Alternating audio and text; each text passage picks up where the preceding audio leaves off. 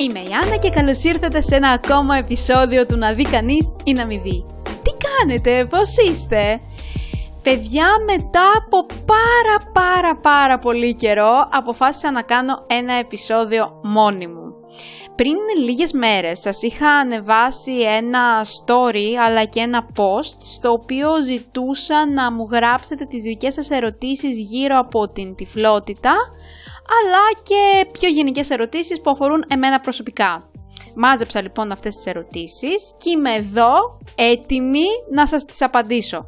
Πρωτού όμως ξεκινήσω να σας διαβάζω τις ερωτήσεις και να δίνω τις απαντήσεις μου, θα ήθελα να σας ξεκαθαρίσω κάτι. Οι απαντήσεις είναι πραγματικά μόνο η δική μου άποψη και βγαίνουν από τις δικές μου εμπειρίες.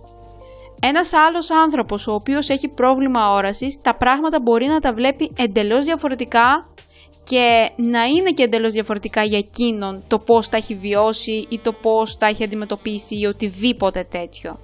Όπως και κάποιες άλλες ερωτήσεις που μου κάνατε που θα καταλάβετε τι εννοώ σε λίγο, οι απαντήσεις τους προκύπτουν με βάση τη δικιά μου εμπειρία. Ας ξεκινήσουμε λοιπόν όμως με την πρώτη ερώτηση η οποία λέει «Θεωρείς ότι είσαι διαφορετική» Θέλεις οι άνθρωποι να σε αντιμετωπίζουν ως διαφορετική. Πρώτα απ' όλα θα ήθελα να είμαι διαφορετική ως άνθρωπος. Όπως ο κάθε άνθρωπος θέλει να είναι διαφορετικός για τους δικούς του λόγους, έτσι θέλω να είμαι και εγώ διαφορετική.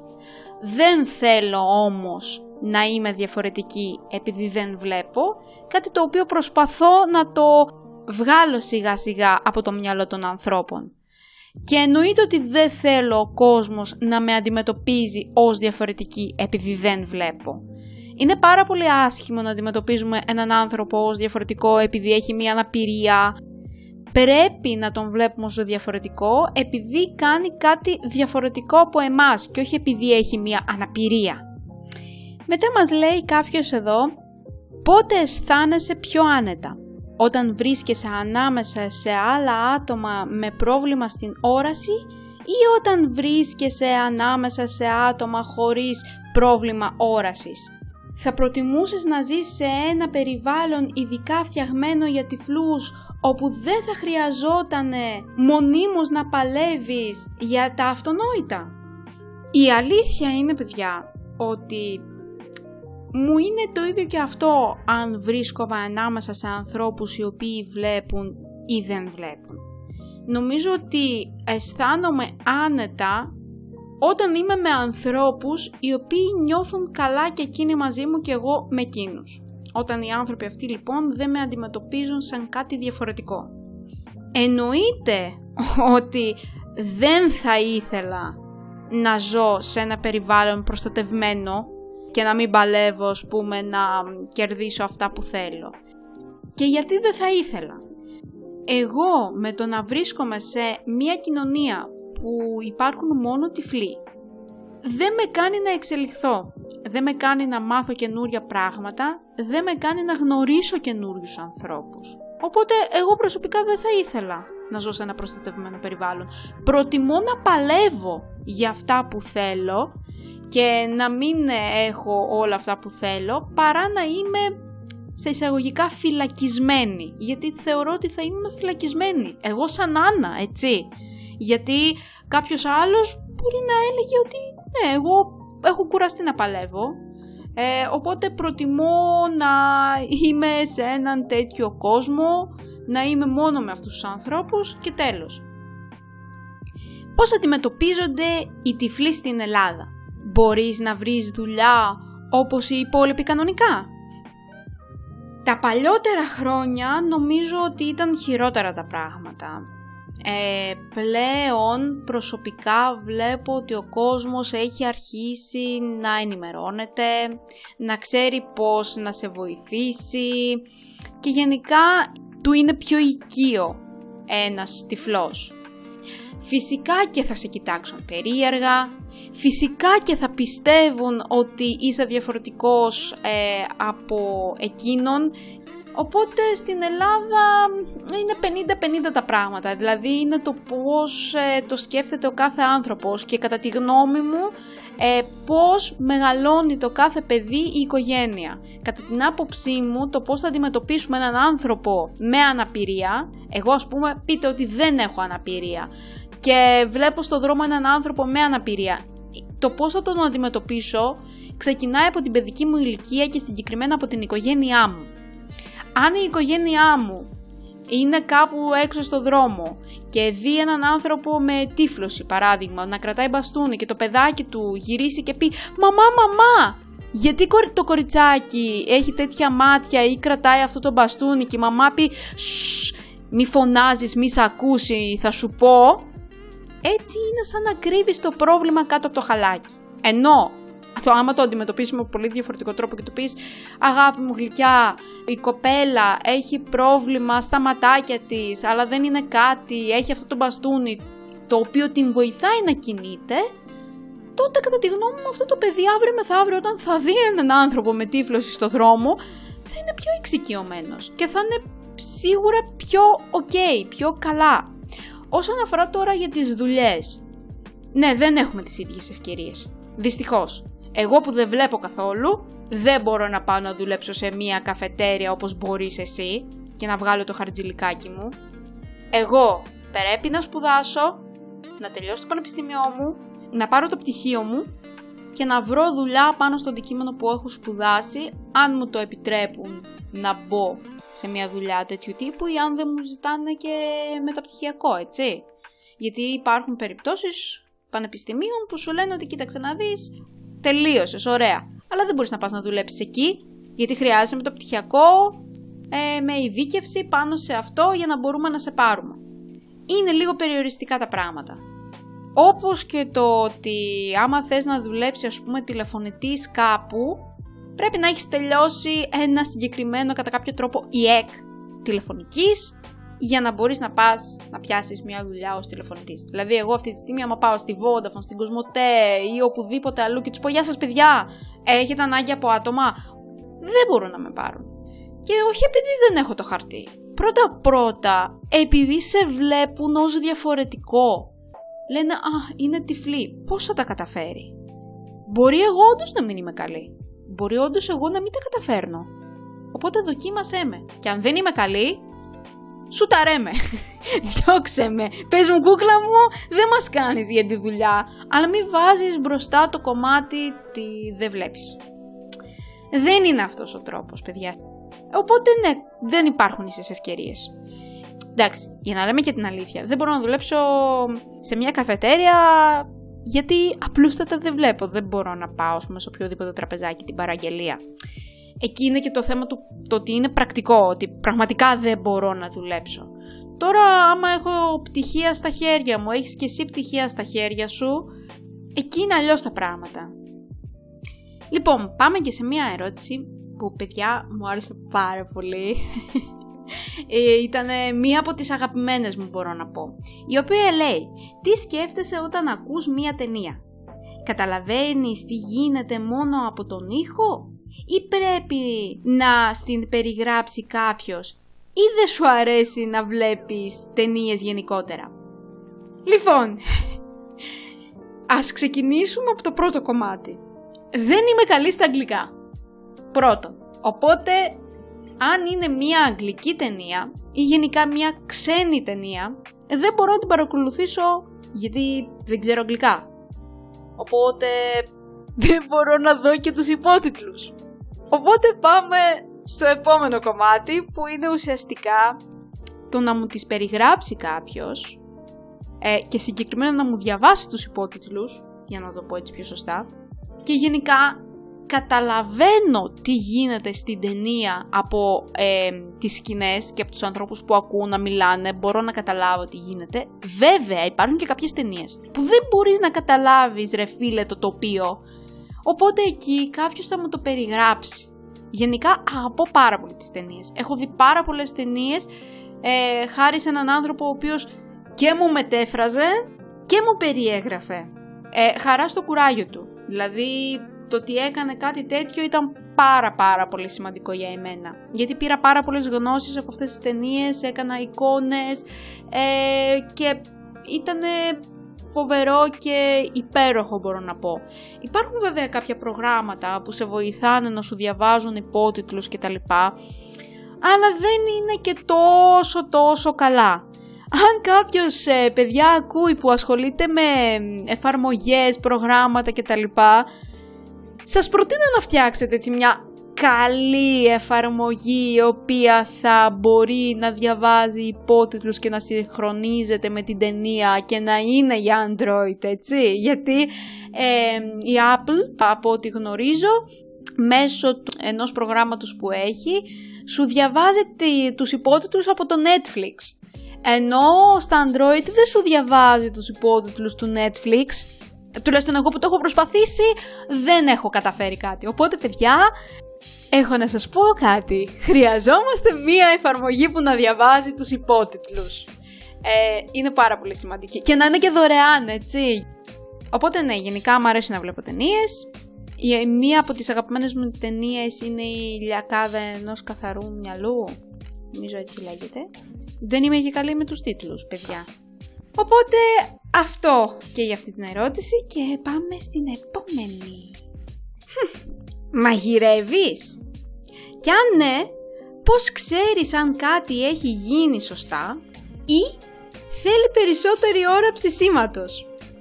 Εντάξει. Ε, ας ξεκινήσουμε από το πρώτο πράγμα, το οποίο είναι παιδιά, μαγειρεύω σπάνια γιατί μένω ακόμα με τη μαμά. Οπότε η μαμά μαγειρεύει κυρίως. Δεν έχω λόγο να μαγειρέψω. Τώρα τι, στο ίδιο σπίτι και θα μαγειρεύουμε 15.000 φαγητά; Όχι. Αλλά όσες φορές έχω μαγειρέψει λόγω του ότι έχω μείνει κάποια καλοκαίρια μόνη μου, λόγω του ότι οι γονείς μου πηγαίνανε διακοπές. Ε, Α πούμε, δύο παραδείγματα. Ένα απλό και ένα έτσι λίγο πιο δύσκολο. Π.χ. Αν θες παράδειγμα να βράσεις μακαρόνια. Εντάξει παιδιά, βάζεις την κατσαρόλα πάνω στο μάτι, βάζεις το νεράκι, ε, βάζεις και το αλατάκι σου μέσα.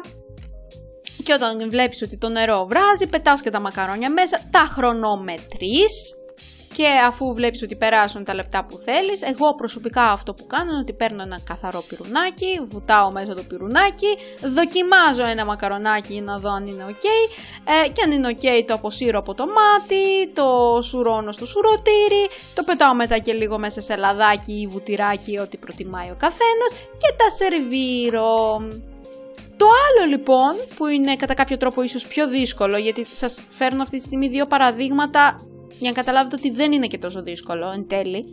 Ε, π.χ. άμα θέλω να φτιάξω ε, κοτόπουλο στο φούρνο με πατατούλες. Θα φτιάξω όλο τι είναι να φτιάξω, θα το βάλω στο φούρνο. Θα ξέρω πώς ψήνει ο φούρνος μου, γιατί ο κάθε φούρνος ψήνει και λίγο διαφορετικά, έχει μια μικρή απόκληση στο κομμάτι των ε, λεπτών κτλ. Για να δω αν έχει γίνει και το πώς είναι, συνήθως παίρνω πάλι ένα πυρουνάκι και πηγαίνω στο κοτόπουλο και το τσιμπάω και βλέπω πόσο μαλακό ή σκληρό είναι. Οπότε έτσι μπορείς να ξέρεις αν είναι έτοιμο ένα φαγητό. Έτσι το καταλαβαίνω. Με βάση το χρόνο, πάντα χρονομετράω τα φαγητά και είτε δοκιμάζω είτε χρησιμοποιώ μαγειρικά σκεύη όπως είναι τα πυρούνια, μαχαίρια κτλ. για να καταλάβω αν το φαγητό είναι έτοιμο. Η αλήθεια είναι, παιδιά, όπως σας είπα, δεν μαγειρεύω συχνά. Και να σας πω και την αλήθεια, δεν τρελαίνομαι και το να μαγειρεύω. Δηλαδή, το βαριέμαι, αλλά μελλοντικά που θα μετακομίσω κιόλας και τα λοιπά, ναι, θα μαγειρεύω γιατί δεν μου αρέσει και πολύ το delivery. Έχουμε και μια δυσανεξία στη γλουτένη, ρε φίλε, οπότε δεν μπορούμε να τρώμε και τα πάντα απ' έξω. Ας περάσουμε όμως και στην επόμενη ερώτηση.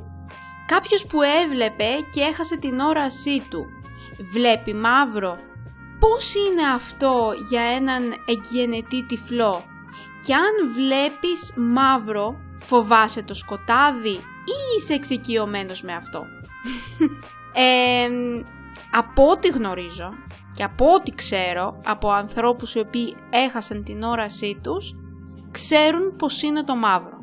Το έχουν βιώσει, το έχουν δει, οπότε άμα τους πεις δες ένα μαύρο σκυλί, κάνουν εικόνα και το μαύρο και το σκυλί. Οπότε ναι, σε εισαγωγικά βλέπουν μαύρο. Ε, τουλάχιστον έτσι έχω καταλάβει εγώ.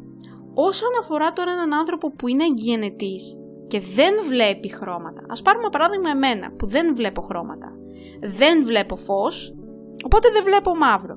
Από τη στιγμή που δεν ξέρω τι είναι το μαύρο, δεν μπορώ να σου πω αν βλέπω μαύρο.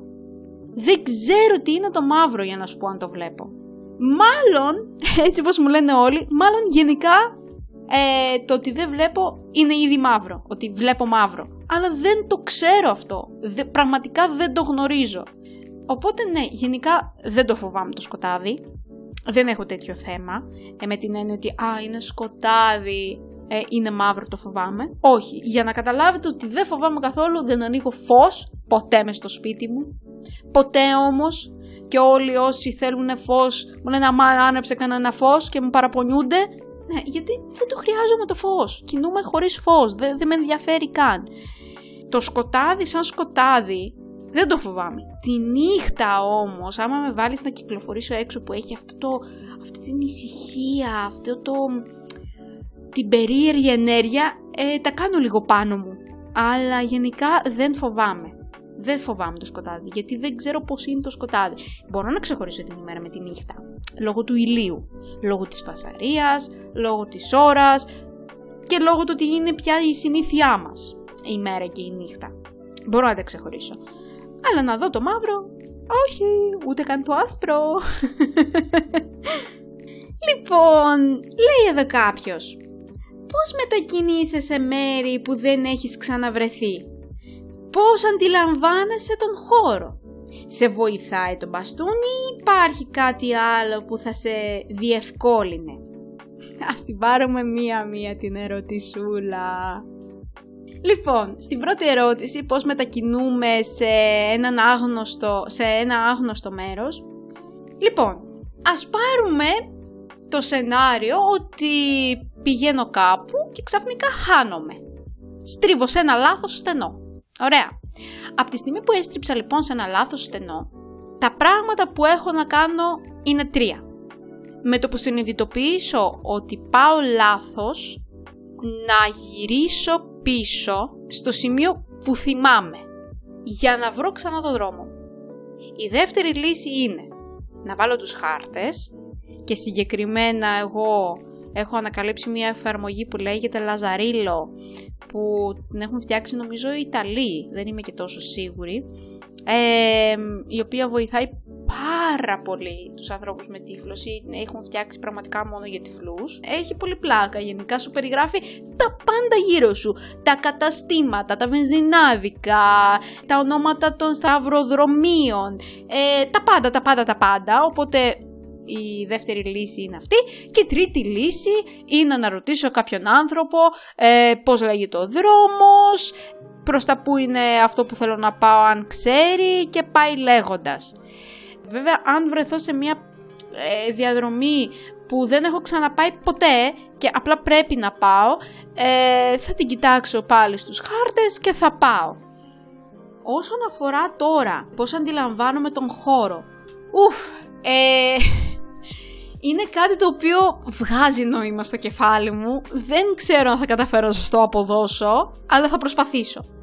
Γενικά, αντιλαμβάνομαι μέσω του ήχου αλλά και των κινήσεων των ανθρώπων μέσα σε αυτόν τον χώρο, τον χώρο.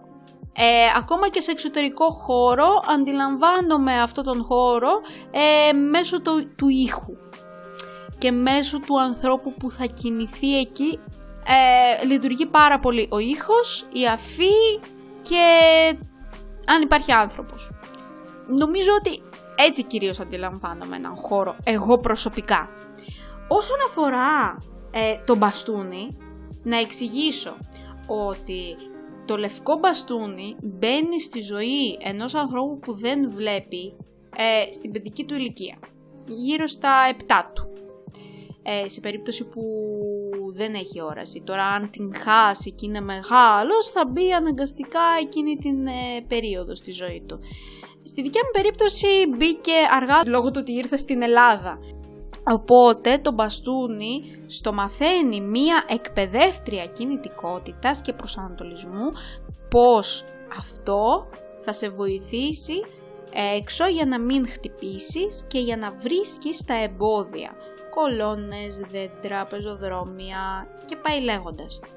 Οπότε το μπαστούνι για μένα προσωπικά είναι το α και το ω. Είναι τα μάτια μου. Τώρα αν υπάρχει κάτι άλλο που θα με βοηθούσε.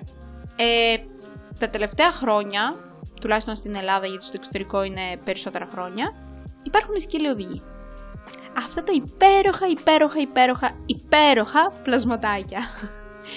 Μόνο που εκεί δεν έχεις πια ένα άψυχο ε, αντικείμενο το οποίο θα το χρησιμοποιήσεις όπως θέλεις εσύ, θα το πάρεις όποτε θέλεις εσύ και θα βγεις έξω και δεν σε ενδιαφέρει καθόλου.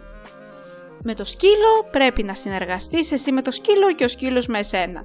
Υπάρχει μια διαδικασία που γίνεται όπου πρέπει να την ακολουθήσεις για να μπορέσεις να είσαι με έναν ε, σκύλο.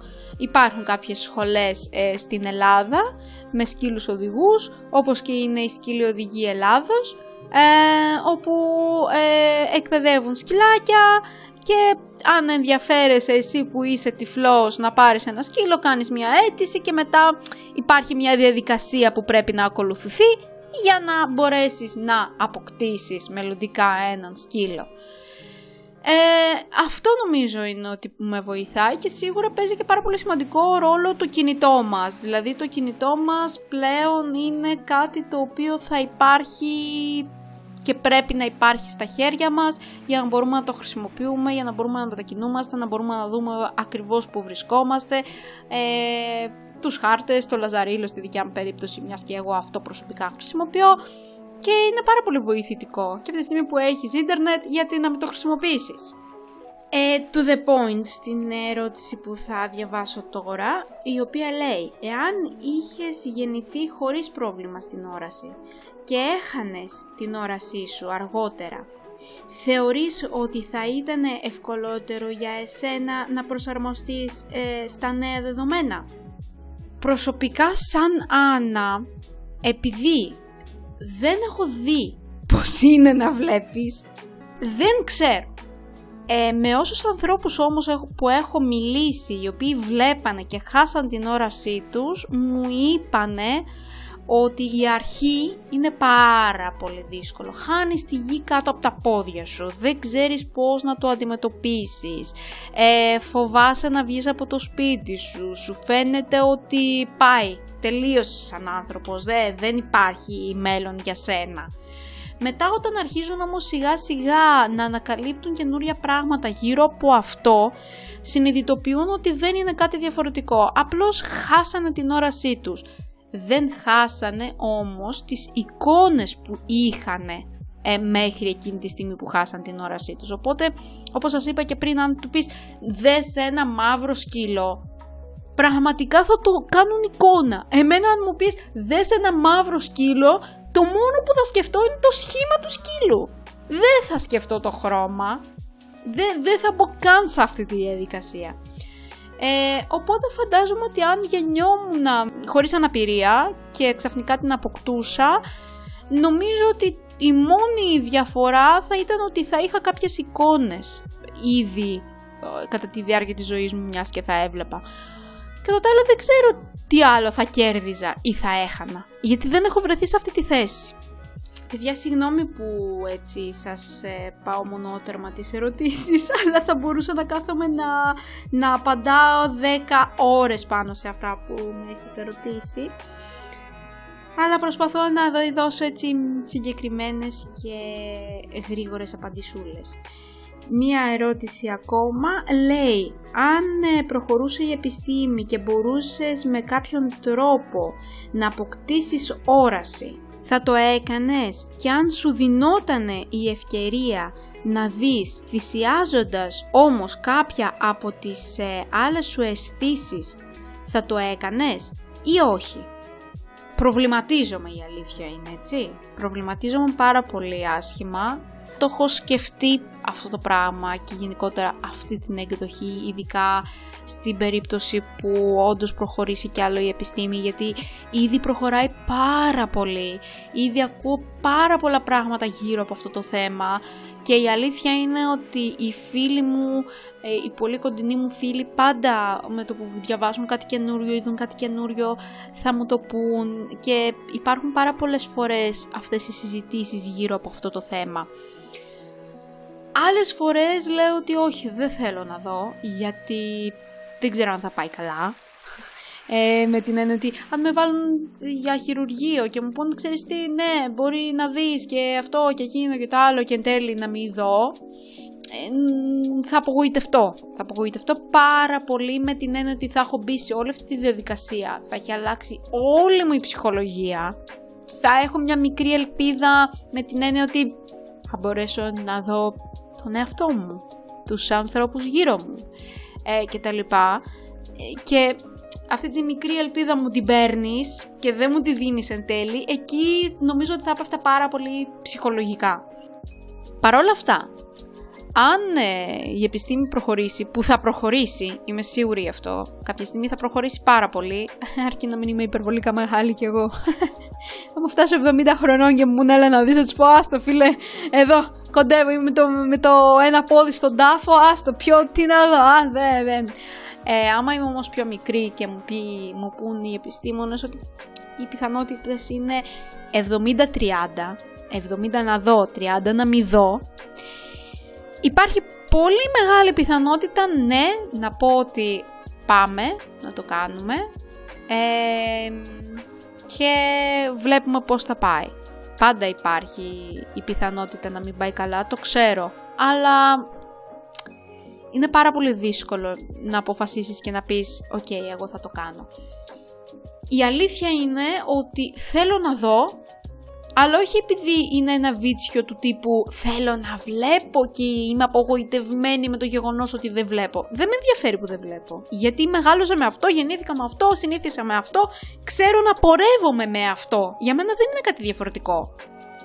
Ε, θα ήθελα να δω για πολλούς άλλους ε, λόγους, όπως του, το να δω τους ε, αγαπημένους μου ανθρώπους, το να δω τον εαυτό μου στον καθρέφτη, το να κάνω ε, τη ζωή μου λίγο πιο εύκολη, αλλά και ίσως και τον ανθρώπο που είναι γύρω μου λίγο πιο εύκολη και γενικά να δω πώς είναι ο κόσμος. Αυτό με ενδιαφέρει.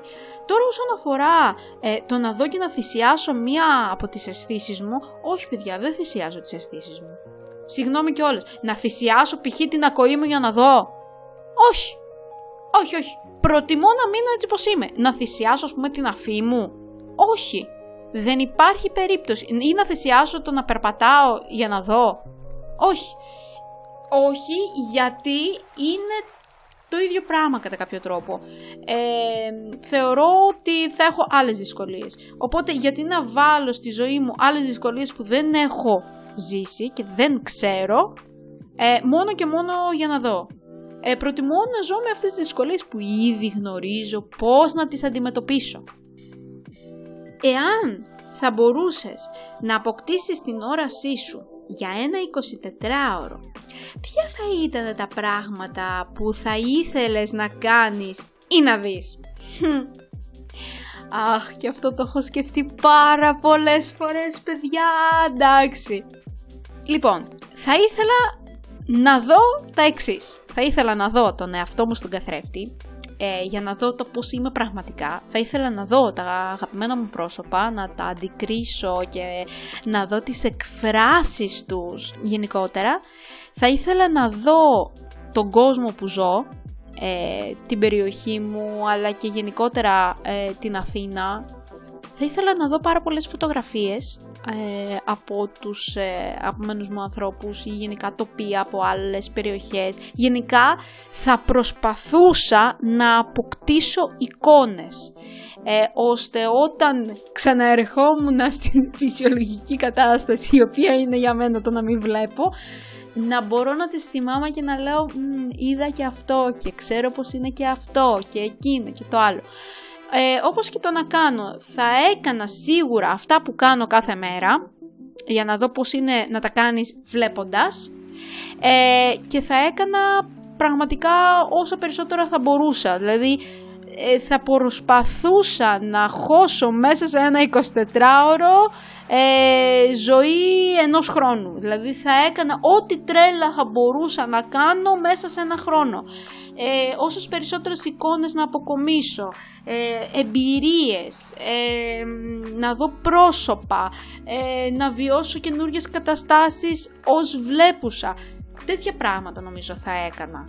Ε, πραγματικά αυτά μου έρχονται στο μυαλό που θα έκανα γιατί είναι πράγματα τα οποία δεν μπορώ να τα κάνω με την έννοια ότι δεν μπορώ να τα δω, όχι να τα κάνω. Γιατί αντικειμενικά το πρόσωπό μου ξέρω πώς είναι, αλλά δεν ξέρω πώς φαίνομαι.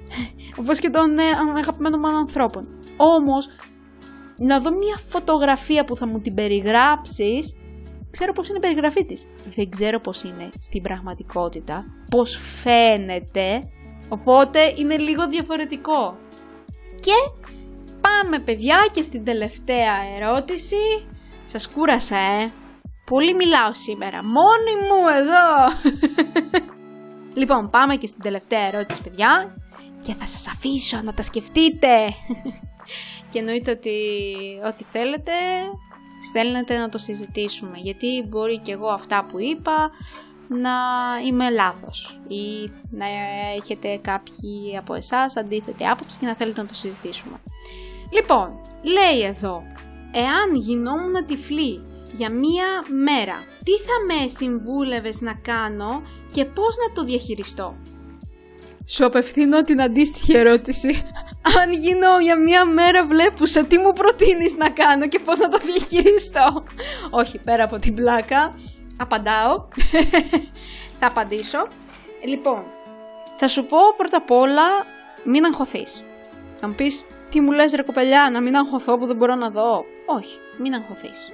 Προσπάθησε να μείνεις ήρεμη και προσπάθησε να νιώσεις τα πράγματα γύρω σου και τους ανθρώπους γύρω σου. Δηλαδή, προσπάθησε να διαχειριστείς τον εαυτό σου να ενεργοποιήσεις τις υπόλοιπες αισθήσεις σου, οι οποίες δεν θα χρειαστεί να κάνεις κάτι εσύ. Θα ενεργοποιηθούν αυτόματα, γιατί όταν παίρνεις μια αίσθηση που είναι η όραση, αυτόματα ενεργοποιούνται και οι υπόλοιπες. Δηλαδή, η πρώτη ώρα, δύο, τρεις θα είναι λίγο σοκαριστικές. Με την έννοια ότι, ούψ, τι έγινε τώρα; Αλλά μετά αρχίζεις να συνειδητοποιείς ότι δεν είναι κάτι. Γιατί ακούς, μυρίζεις, νιώθεις αντιλαμβάνεσαι τους ανθρώπους γύρω σου, την κίνησή τους κτλ. Δηλαδή αυτά θα γίνουν λίγο πιο έντονα και θα σε, θα σε σοκάρουν με την έννοια ότι θα πεις «Όπα, τι φάση, εγώ γιατί καταλαβαίνω τώρα την κίνηση του άλλου να δεν τον, δεν τον βλέπω». Οπότε απόλαυσέ το. απόλαυσέ το γιατί για σένα θα είναι κάτι διαφορετικό. Και προσπάθησε ε, ε, να έρθεις σε επαφή με ανθρώπους οι οποίοι δεν βλέπουν για να ρωτήσεις πράγματα ε, ή να σου εξηγήσουν πράγματα. Πέρα από το, το 24ωρο, ας πούμε, αν υπάρξει κάποιος άνθρωπος που παιδιά δεν το εύχομαι εννοείται, αλλά δυστυχώς υπάρχει περίπτωση κάποιος να χάσει την όρασή του, προσπάθησε όταν το πάθεις αυτό ε, είναι λογικό και επόμενο να πέσεις ψυχολογικά και να κλειστείς τον εαυτό σου αφού κάποια στιγμή περάσει ένα διάστημα προσπάθησε να ενημερωθείς, προσπάθησε να ψάξεις πράγματα γύρω από αυτό και προσπάθησε να σταθείς στα πόδια σου γιατί μπορείς. Δεν είναι κάτι δύσκολο αρκεί να μάθεις κάποια πράγματα. Τη ζωή σου θα τη συνεχίσεις. Απλώς θα τη συνεχίσεις με, άλλες, ε, με άλλα δεδομένα, με καινούρια πράγματα. Θα ξεκινήσεις ναι με τη ζωή σου από το μηδέν, αλλά θα έχεις κάποια πράγματα από το παρελθόν, όπως είναι οι εικόνες, οι εμπειρίες, που εντάξει, okay, το δέχομαι το ότι θα τη σκέφτεσαι και θα στεναχωριέσαι του τύπου Αχ, δεν μπορώ να πάρω τη μηχανή μου να πάω βόλτα ή Α, δεν μπορώ να δω φωτογραφίες από τις διακοπές που είχα πάει με τον τάδε. OK, okay, δεν μπορείς να το κάνεις. Αλλά θα συνεχίσεις να βιώνεις καινούρια πράγματα όπως θα βίωνες και αν έβλεπες. Απλώς με διαφορετικό τρόπο. Ε, εγώ αυτή τη συμβουλή μπορώ να δώσω. Οπότε αυτά από μένα. Ελπίζω να σας άρεσε αυτό το επεισόδιο, ελπίζω να περάσατε καλά. Ε, πραγματικά ό,τι άλλη ερώτηση θέλετε να κάνετε μη διστάσετε, πραγματικά μη διστάζετε και μην νιώθετε άσχημα του τύπου ότι «Ωχ, τώρα θα την προσβάλλω που θα τη ρωτήσω το γεγονός ότι δεν βλέπει και εγώ θα την προσβάλλω τώρα με αυτή την ερώτηση». Όχι, δεν με προσβάλλεις, δεν με κάνεις να νιώθω άσχημα και πραγματικά θέλω να σου λύσω την απορία για να μην έχεις κάτι άλλο εσύ στο μυαλό σου που να νομίζεις ότι αυτό είναι το σωστό και εν τέλει να είναι το λάθος. Καμία ερώτηση δεν είναι χαζή. Οπότε παιδιά, όποιος θέλει μπορεί να στείλει ένα ε, μήνυμα στο Instagram στο να δει κανείς ή να μην δει ή αν δεν το βρίσκεται έτσι να γράψετε Άννα Μπαλάν κάτω παύλα κάτω παύλα ή ε, να γράψετε ένα post ε, στο facebook στο να δει κανείς ή να μην δει και εντάξει, τι να σας πω, άμα θέλετε να με βρείτε και στο προσωπικό μου προφίλ, Άννα Μπαλάν, πατήστε και θα με βρείτε. Απλά στείλτε ένα μηνυματάκι πριν να ξέρω ποιος είναι, έτσι, να σας αποδεχτώ. λοιπόν, αυτά παιδιά, θα τα πούμε την επόμενη εβδομάδα. Σας φιλώ, καλό Πάσχα, γεια σας. Φιλάκια σας. Αυτό λοιπόν ήταν ένα ακόμα επεισόδιο του να δει κανείς να μη δει και σε αυτό το σημείο θα ήθελα να σε ενθαρρύνω αν είσαι από Spotify να με ακολουθήσεις ή αν με ακούς από Apple Podcast κάνε μου ένα review και άφησέ μου μια κριτική γιατί θα με βοηθούσε πάρα πολύ. Επίσης μπορείς να με ακολουθήσεις στα social media όπου μπορείς να βρεις τους συνδέσμους στην περιγραφή. Και μην ξεχνάτε, τα λέμε την επόμενη εβδομάδα και μέχρι τότε να περνάτε καλά και τα αυτιά σας ανοιχτά.